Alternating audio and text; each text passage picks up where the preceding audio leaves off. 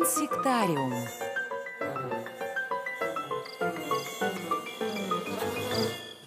Здравствуйте, это очередной выпуск подкаста «Инсектариум» путеводителя по миру насекомых. Сегодняшний разговор возвращает нас к бабочкам, а если конкретнее, к семейству голубянок. Вы наверняка видели этих небольших низколетающих созданий, у которых крылья действительно окрашены в разные варианты синего, от совсем бледного небесного оттенка до насыщенного ультрамарина. Хотя голубянки бывают и других цветов, и подробнее об этом нам расскажет энтомолог Анатолий Крупицкий, специалист по этому семейству. Они действительно голубые, хотя многие из вот этих вот голубых голубянок, они коричневые бывают. Ну, червонцы, вот нуль червонцев, это подсемейство лецинина. Для них действительно, для большинства тоже характерна такая оранжевая именно окраска. Бывают э, голубые, ну вот я говорил, что хвостатки подсемейства, это клина. Они как раз бывают совершенно разных, э, разной окраски, разных форм, там практически все цвета. Спектр можно найти. Вообще в мире э, чешуекрылых есть, вот на мой взгляд, такие ну, антиподы, что ли, некие противоположности. Есть бабочки, которые ассоциируются у нас с какими-то потрясающими э, миграциями, да, там через, через полглобуса. А да. Голубянка здесь демонстрирует как раз э, в этом смысле немножко противоположный пример, потому что это достаточно оседлая, по-моему, бабочка. Да, они оседлые как раз за счет, за счет этой оседлости, которая, опять же, связана с... часто с очень четкой биотопической приуроченностью к кормовому растению. За счет этого как раз и идет, это один из факторов их видообразования.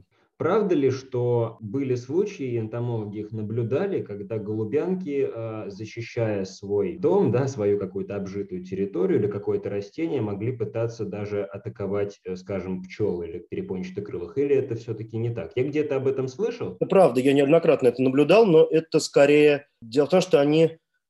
самцы многих голубянок, в основном это червонцы, очень территориальные, какое-то место себе находят, веточку, листочек, сидят на нем и э, ждут, пока будет прилетать самка. И я неоднократно наблюдал, как какая-нибудь там крупная перламутровка, например, улепетывает от маленького червонца. А если говорить про естественных врагов голубянок в природе, это... все-таки скорее птицы или, может быть, это земноводные, скажем. Потому что ведь они, с одной стороны, особенно высоко ведь и не летают, да, они часто летают близко к земле. Я думаю, что враги номер один в любом случае это, опять же, насекомые.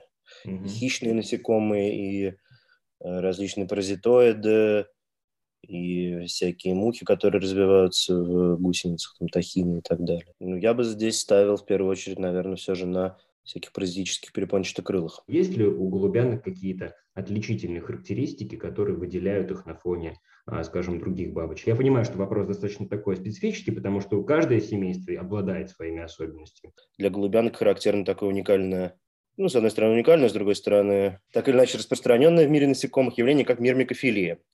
То есть установление каких-то мутуалистических связей с муравьями. Это могут быть как какие-то более или менее поверхностные отношения, вроде того, что муравьи охраняют гусениц на кормовом растении, до очень глубоких связей, когда э, гусеница попадает в муравейник, там проходит э, определенную часть своего развития. Такие очень сложные связи.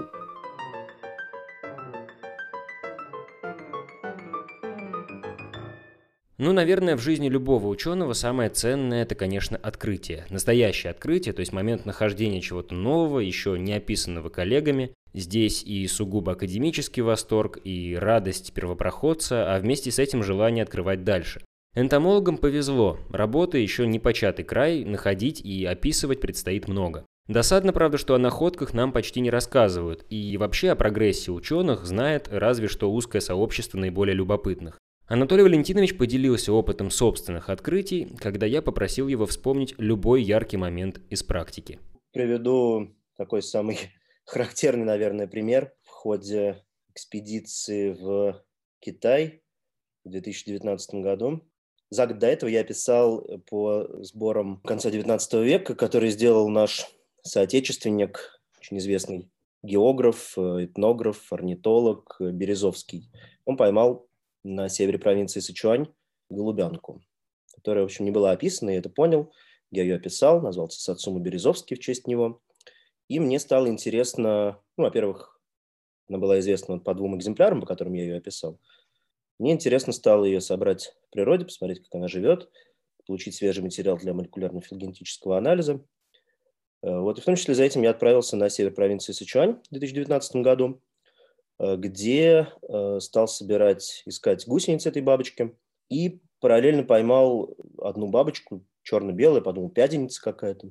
В Москве уже, когда стал разбирать материал, я на нее наткнулся, расправил, стал пытаться цеплять, смотрю, это семейство эпикопииды. Это очень такое малочисленное, в основном преимущественно китайское семейство, которые, представители которого мимикрируют, то есть подражают в окраске, в форме крыльев бабочкам из совершенно разных семейств. Ни одной похожей эпикопииды не было известно. Такая черно-белая бабочка небольшая. Mm-hmm. Я стал просматривать все рода и увидел, что есть монотипный род Деувея, то есть монотипный, значит, в котором только один вид. Она черно-желтая была. Это бабочка из, немножко из другой части Китая. Я понял, что э, нашел новый вид из рода Деувея, наверное, за всю мою карьеру и прошлую, и будущую, наиболее очевидный новый вид. Вот мы с коллегой назвали Деувея панда, потому что она черно-белая, потому что она живет примерно в тех же местах, где панда большая в Китае живет. Очень жаль на самом деле, что такие вещи, они не широко освещаются. Нам как-то редко говорят про энтомологические открытия, ну, на мой взгляд. То есть, если ты специально ну, этим да. интересуешься. Да. Вот мои коллеги недавно, наш заведующий кафедрой Алексей Полилов, с коллегами опубликовали статью в журнале Nature про полет микрожуков. Это было такой сенсацией, в общем-то, мирового уровня. Все мировые СМИ об этом писали. А, подождите, новый способ полета, это случайно не про перокрылок? Перокрылок, да. А, по- да, я, я читал, значит, я это видел, да, да, это да, было да, замечательно. Да. Особенно вот эта вот замедленная реконструкция полета, конечно. А, да, да, да. Помню, помню, действительно была громкая очень сенсация, и как раз к вопросу про мировой уровень.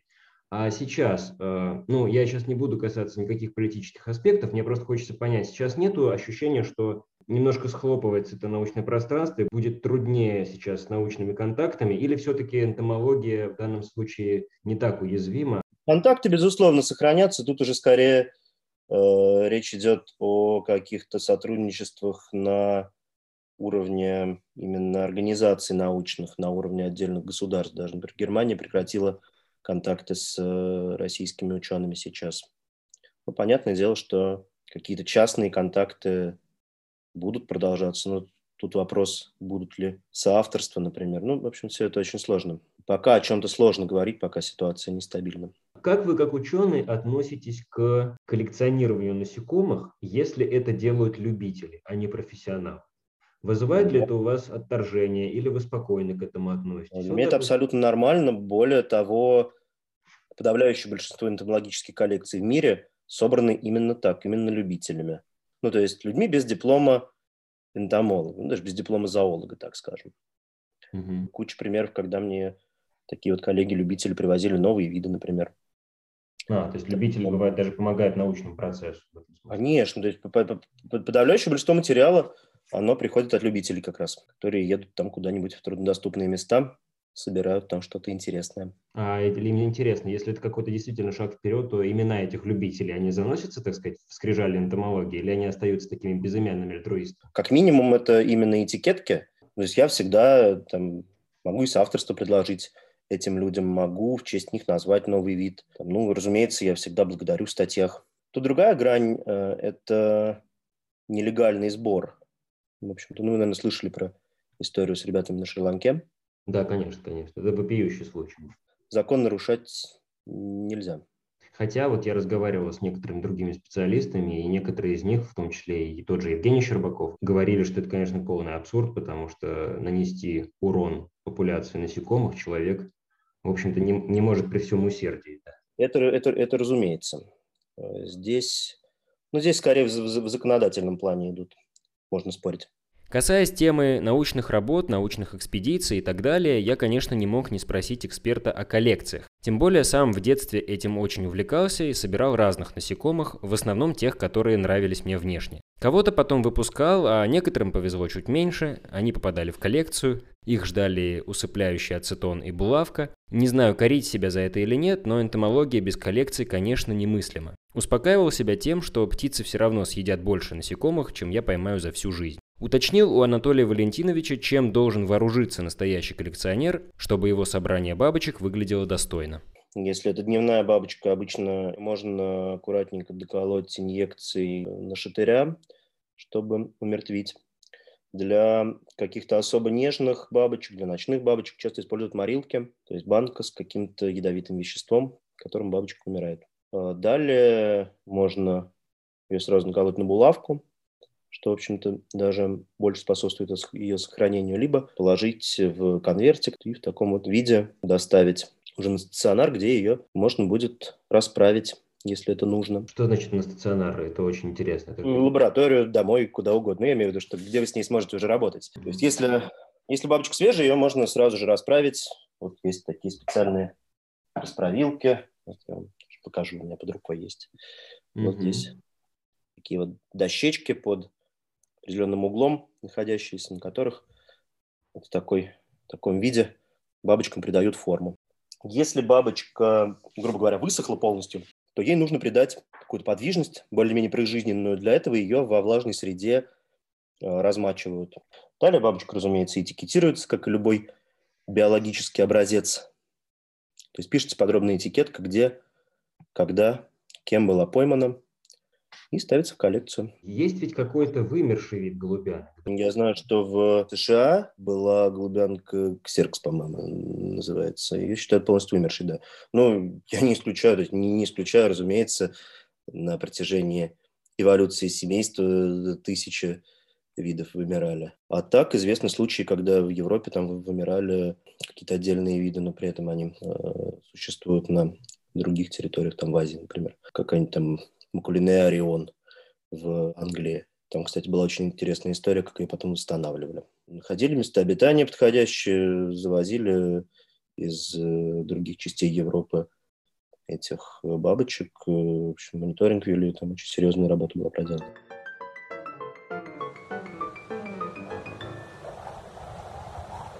А вы все-таки вот в рамках изучения голубянок чему сейчас, как ученые, уделяете внимание? Что вы изучаете, вот, допустим, в настоящее время? Ну, в первую очередь, эволюцию на основе э, молекулярно-филогенетического анализа отдельных генов и р- разнообразие, систематику. То есть, с одной стороны, у меня какие-то большие проекты, направленные на исследование эволюции, исследование филогеографии, то есть как в процессе на протяжении эволюционной истории, как и под воздействием каких факторов происходило расселение, видообразование, образование родов. С другой стороны, да, это вот какие-то более дробные исследования, там, ревизия отдельных родов, описание видов, что-то такое, то есть все в комплексе. Любой студент-энтомолог, как и все, пишет курсовые работы, потом дипломную работу, возможно, диссертацию. Мне было интересно спросить у эксперта, что представляет из себя диплом, какие этапы приходится проходить молодому ученому и когда он выбирает себе будущую специальность. Потому что очевидно, что энтомолог, который, допустим, занимается жуками, в стрекозах или сетчатокрылых или каких-нибудь трипсах, разбирается гораздо хуже. Тем не менее, базовые знания о каждом отряде у него все равно есть. Мы затронули и эту тему. Ну, человек приходит на кафедру, изъявляет желание заниматься той или иной группой, поступает, грубо говоря, под начало какого-то специалиста. На поверхностном уровне хочется понять, как выглядит диплом, написанный энтомологом. Это что за труд? Там ну, очень... это, по-хорошему, это э, небольшая научная работа. Ничем, например, не будет отличаться от диссертации, кроме объема и глубины. Но там должна быть какая-то новизна тоже, да? То есть он не должен... Ну, желательно, быть... да, конечно. Более или менее оформленная научная работа, представляющая научную новизну, по которой в идеале можно опубликовать там, статью или даже серию статей. Что в вашей такой научной практике было для вас очень знаковым, очень таким запомнившимся? Сложно сказать. Ну, наверное, какие-то первые экспедиции. Мой экспедиционный опыт уже лет пятнадцать, наверное, насчитывает. То есть когда впервые удалось где-то побывать в каких-то интересных местах, увидеть каких-то... Ну, даже не только бабочек, там каких-то других животных, о которых раньше только читал в книгах. Были экспедиции в Турцию, в Армению, Монголию, Таджикистан на Памир. Ну вот, наверное, одно из таких ярчайших впечатлений, да, это Памир. Потом уже были экспедиции в Китай, на Тибет. Безумно интересно, конечно. Да, скорее бы уже лето, когда ловить и изучать насекомых снова можно будет в естественной среде, где-нибудь в лесу или в парке. На этом все. С вами был подкаст «Инсектариум». Удачи и природного любопытства. «Инсектариум».